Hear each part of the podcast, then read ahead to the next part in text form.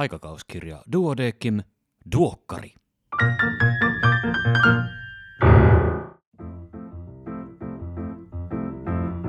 Tämä on numero 22 vuonna 2019. Minä olen Kari Hevossaari, Kandi.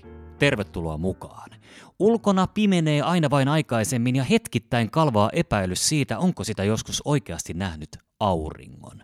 Muisto päivän valosta ja kesäisestä lämmöstä iholla haalistuu. Tuntuuko raskaalta? Voit lohduttautua sillä, että radiologille tilanne on aina tämä. Mordorin pimeyttä, keinovalojen loisteessa, vailla toivoa ulkoilmasta. Vaan nyt itse aiheeseen, eli uusimman aikakauskirjan Annille antautumiseen.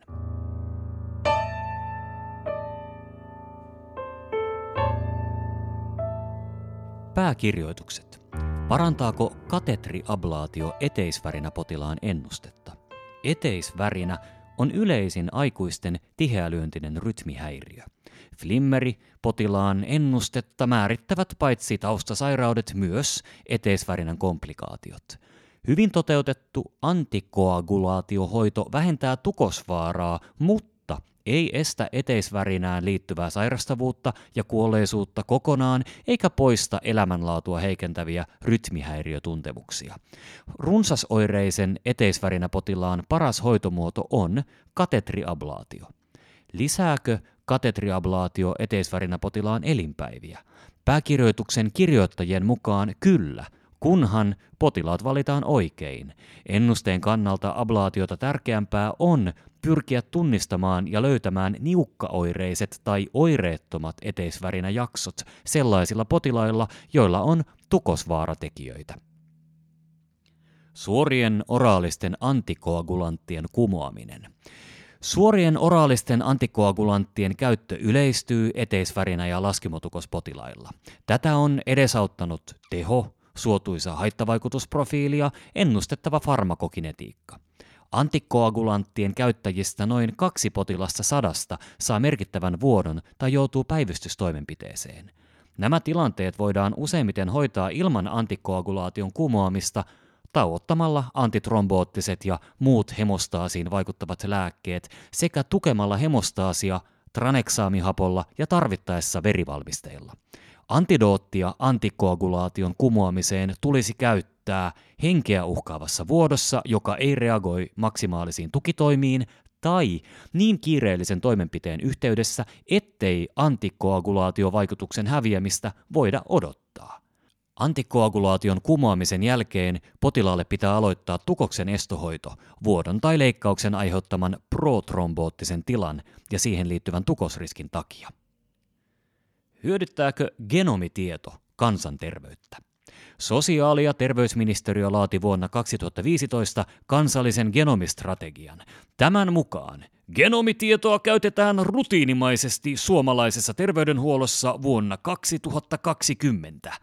Tämä visio on peräisin jo vuodelta 1999 ja sen takana on ihmisen genomiprojektin johtaja Francis Collins.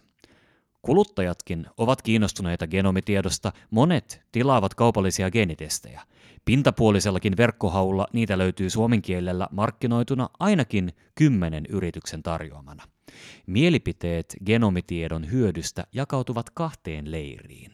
Monet näyttävät uskovan niiden voimaan. Toisaalta hyödyt kyseenalaistetaan ja niitä kutsutaan tyhjiksi lupauksiksi.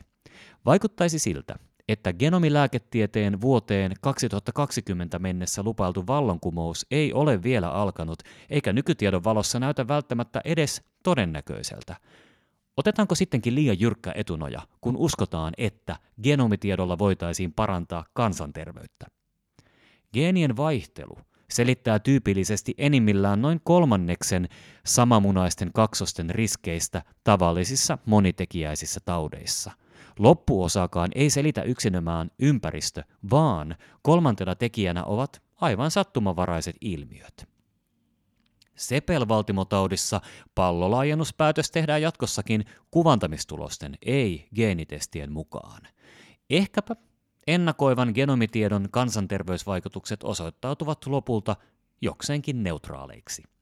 Kansanterveydellistä haittaa voi kuitenkin syntyä siitä, että geeniennusteinnostuksen vallassa muut, tehokkaammat keinot jäävät liian vähälle huomiolle.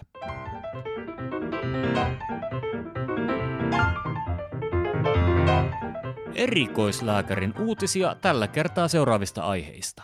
Liikuntalääketiede, geriatria, yleislääketiede, fysiatria, keuhkosairaudet ja neurologia. Muutama uutinen nyt lyhyeen ja toteavaan sävyyn. Tarkemmat tiedot ja perustelut näille lehden printti- tai nettiversiosta. Jeanne Calment pitää ennätyksensä. Jeanne Calment, eli Jeanne Calment, on toistaiseksi pisimpään elänyt ihminen. Hän kuoli 122 vuoden iässä. On esitetty epäilyjä, että hän ei olisikaan hän, vaan tyttärensä, joka ryösti äitinsä identiteetin 1930-luvulla. Ranskalaistutkijat tyrmäävät nämä epäilyt. Millaisia kokemuksia yleislääkärien videovastaanotoista? Brittitutkimuksen keskeisiä havaintoja. Etäällä asuvat ja työelämässä olleet kokivat videovastaanotot aikaa säästäviksi ja siten hyödyllisiksi. Videovastaanottoja pidettiin sopivina silloin, kun potilas ja lääkäri tunsivat toisensa entuudestaan. Videovastaanottoja ei pidetty soveliaina tilanteisiin, joissa käsitellään herkkiä ja henkilökohtaisia asioita tai mahdollisia huonoja uutisia. Vaikka videovastaanottoihin suhtauduttiin yleisesti positiivisesti, sekä potilaat että lääkärit pitivät kasvokkain tapahtuvaa vastaanottoa kuitenkin ensisijaisena kohtaamismuotona. Sanat voivat satuttaa. Saksalaisessa tutkimuksessa terveille koehenkilöille näytettiin kipuun liittyviä negatiivisia tai neutraaleja sanoja ennen kipustimulusta. Vaikuttaisi siltä, että aivot reagoivat kipuun voimakkaimmin kipuun liittyvien sanojen kuulemisen jälkeen. Myös negatiiviset sanat voimistivat kipua neutraaleihin nähden.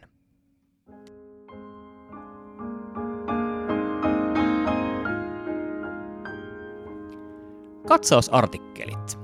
Lyhyet esittelyt artikkeleista, kurkistusnumeron teemaan, joka on luukasvaimet, sekä tällä kertaa pidempänä syventymisenä luen kokonaisuudessaan Silja Kosolan erinomaisen kolumnin Pitääkö lääkärin olla aina töissä?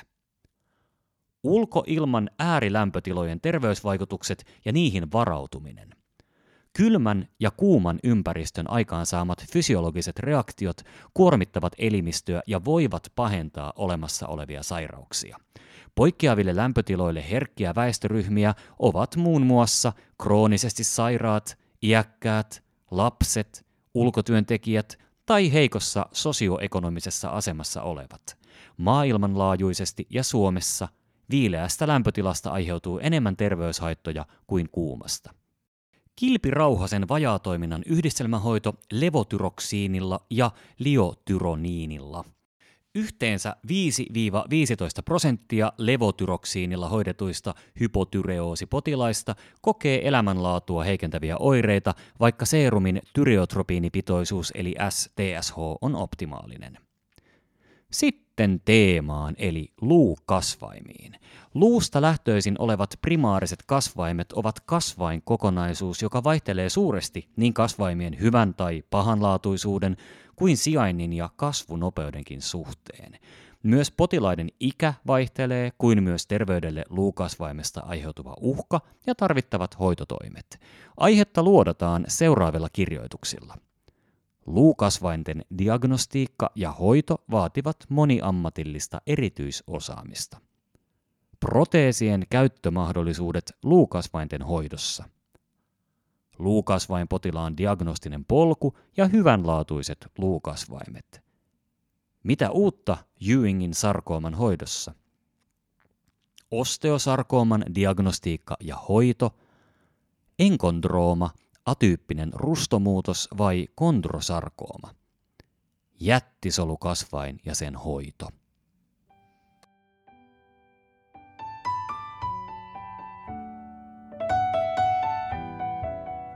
Silja Kosola Helsingistä on kirjoittanut kolumnin Pitääkö lääkärin olla aina töissä? Se on mielestäni kaikkia lääkäreitä koskettava, siispä luen sen ääneen. Pitääkö lääkärin olla aina töissä? Olemme kutsumusalalla, sanotaan, ja niinhän se suurelle joukolle lääkäreitä edelleen onkin. Veri on vetänyt ihmisläheiseksi auttajaksi tai leikkaussaleihin sankaritekoihin, mutta kutsumus ei rajoitu kello 8-15.45 tehtyyn työhön tai edes vakituisiin päivystysvuoroihin. Klassisin lääkäreiden vapaa-aikaan tunkeutuva tehtävä ovat epäviralliset konsultaatiot sukulaisilta tai ystäviltä. Perjantai-iltana puhelin soi kesken saunavilvoittelun. Hei, mä en haluis vaivata sua, mutta kun terkkari on jo kiinni ja mulla nyt on ollut tällaista vaivaa, tai mun täytyy nyt kysyä mun äidin, isän, anopin, sedän hoidosta, kun ne hoitolaitoksen X-linjaukset tuntuvat vähän erikoisilta. Näitä puheluita saavat erityisen paljon sukunsa ja ystäväpiirinsä ainoat lääkärit. Joillekin kollegoille konsultaatioita ropisee niin tiheään, että he alkavat vakavasti harkita kavereidenkin laskuttamista ylimääräisestä työstä. Toiset meistä ovat innostuneet lääketieteen edistämisestä ja tutkimustyöstä. Monet työnantajat, varsinkin perusterveydenhuollossa, kuvittelevat yhä tutkimustyön olevan harrastus, jota tehdään iltamyöhällä ja viikonloppuisin puhtaasta hengenpalosta. Tutkimusvapaata, saati sitten osittaista rahoitusta, ei heltiä, ei ainakaan jos väitöskirja on jo tehty. Tutkijapiireissä väitöskirja on vasta ajokortti, joka osoittaa kyvyn itsenäiseen tutkimuksen tekoon. Monille työnantajille se on tutkijan viimeinen virstanpylväs, jonka saavutettuaan lääkäri voi palata takaisin tuottavaksi työntekijäksi tai jatkaa harrastustaan omalla ajalla ilman virkavapaata. Viimeistään palkattomalla vapaalla tehty omarahoitteinen matka merkittävään tutkimuskongressiin esittämään omia tutkimustuloksia ja kuulemaan alan uusimpia uutisia saa pohtimaan, onko matka toiminut virkistävänä lomana vai vedetäänkö tässä tutkijaa höplästä. Lääkäreille on tarjolla paljon muitakin ammattitaitoa hyödyntäviä tehtäviä. Jääkiekko- ja jalkapalloturnauksiin tarvitaan lääkäreitä, kuten myös suuriin suunnistus-, voimistelu- ja motocross-tapahtumiin. Monet lääkärit haluavat osallistua arvostamiensa lajien ja seurojen talkootyöhön. Sellaista urheilu on. Ja seuran koosta riippuu, saako työstä korvauksen. Erikoisin esimerkki lienemme me partioleirien vapaaehtoiset. Palkkion sijasta maksamme leirin osallistumismaksun ja käytämme viikon tai toisenkin kesälomastamme saadaksemme tehdä töitä armeijalta lainatuissa teltoissa ja konteissa keskellä metsää. En tiedä parempaa tapaa päästä soluttautumaan nuorten sekaan ja ihastelemaan heidän kykyään organisointiin ja yhteisen hyvän edistämiseen. Parhaimmillaan vapaaehtoistyö tarjoaakin erilaisen näkökulman rakkaaseen harrastukseen, pahimmillaan pyynnöt kertyvät pienelle joukolle aktiiveja, joille talkootyö muodostuu taakaksi. Oma lukunsa ovat lääkärit, joiden kutsumus liittyy laajempaan maailman parantamiseen. Lääkäreitä on paljon mukana erilaisissa humanitaarisissa järjestöissä, niin hallituksissa kuin kenttätyössäkin tiheimpiä viidakoita myöten. Lääkärit kouluttavat, pitävät yleisöluentoja ja antavat asiantuntijahaastatteluja myös iltaisin ja kesken lomien. Jotkut lääkärit jopa kirjoittavat tietokirjoja levittääkseen tutkittua tietoa ja taistellakseen huuhaata vastaan. Osa toteuttaa tätä tehtävää modernisti sosiaalisen median eri kanavilla. Kummallinen juttu tuo kutsumus. Pitäisikö lääkäreiden vetäytyä vapaaehtoistyöstä ja yhteiskunnallisesta vaikuttamisesta? Ei pitäisi. Uskon, että olemme saaneet elämässä paljon ja aateluus velvoittaa meitä myös antamaan. Tässä ajassa sekä yhteisölliselle talkootyölle että oikean tiedon levittämiselle on valtava tarve. Pitääkö lääkärin sitten olla aina töissä? Ei pidä. Niin arvokasta kuin kaikki edellä mainittu työ onkin, omasta jaksamisesta on pakko pitää huolta. Laita happinaamari ensin omille kasvoillesi ja auta vasta sitten muita. Tarkoittaa sitä, että velvollisuuden tuntoisimmankin lääkärin on voitava vaihtaa vapaalle aika ajoin. Lääkärin on osattava asettaa rajansa itse, sillä ulkopuoliset ohjeet sotisivat lääkärin autonomiaa vastaan. Joskus on vain uskallettava sanoa, olen pahoillani, mutta en voi ottaa tähän tilanteeseen kantaa. On voitava heittäytyä nauttimaan ulkoilmasta, musiikista, perheestä ja ystävistä tai vaikka käsitöistä. Tai voitava vain olla ja hengittää.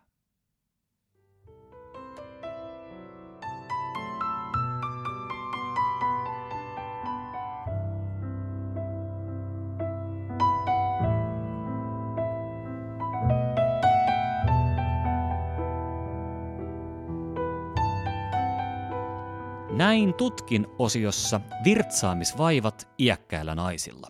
Virtsaamisvaivat ovat iäkkäillä naisilla yleisiä ja ne heikentävät elämänlaatua.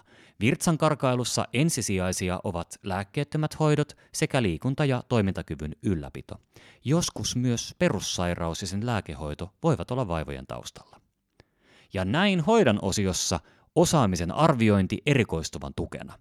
Erikoislääkärikoulutusta koskevan asetuksen mukaan erikoistuvan tulee osallistua oman oppimisensa arviointiin, mutta erikoistuvilta saadun palautteen perusteella tämä toteutuu kovin harvoin. Hyvä arviointi ohjaa oppimista ja tukee osaamistavoitteiden saavuttamista. Lisäksi arviointimenetelmien tulee olla helposti ymmärrettäviä ja toteutettavia. In Press-artikkeli "Oliko kaikki ennen paremmin? Borrelioosin seroprevalenssi Suomessa puoli vuosisataa sitten".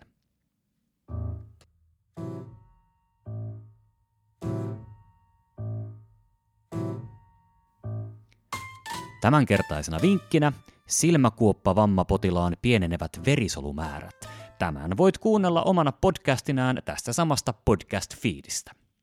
Nobelin palkinnon fysiologiasta ja lääketieteestä saivat tänä vuonna Sir Peter Ratcliffe, William Kaelin Jr. ja Greg Semenza. Palkinto annettiin solujen molekyylitason hapentunnistusmekanismien löytämisestä. Kuukauden kollegana esitellään dosentti Minna Laitinen, ortopedian ja traumatologian erikoislääkäri Töölön sairaalasta. Ja kerrottakoon vielä, että Aikakauskirjan vuoden 2019 kirjoituspalkinnot on jaettu. Lääketieteellinen toimitus valitsi kuluneen vuoden kirjoituksista 5 palkittavaa. Onnittelut voittajille ja kiitos kaikille kirjoittajille. Siinä kaikki tällä kertaa. Kiitos kun kuuntelit. Suhtaudu lähestyvään jouluhässäköintiin tyynesti, ajattele läheisiä ja ole heille läsnä. Varo suuria tavarataloja ruuhka-aikoina ja käy paikallisella joulutorilla glögillä. Osta lapsille tai rakkaalle joulukalenteri, tai vielä parempaa, askarrelkaa sellainen yhdessä. Seuraavaan kertaan voi hyvin siihen asti. Iiro, sinun vuorosi.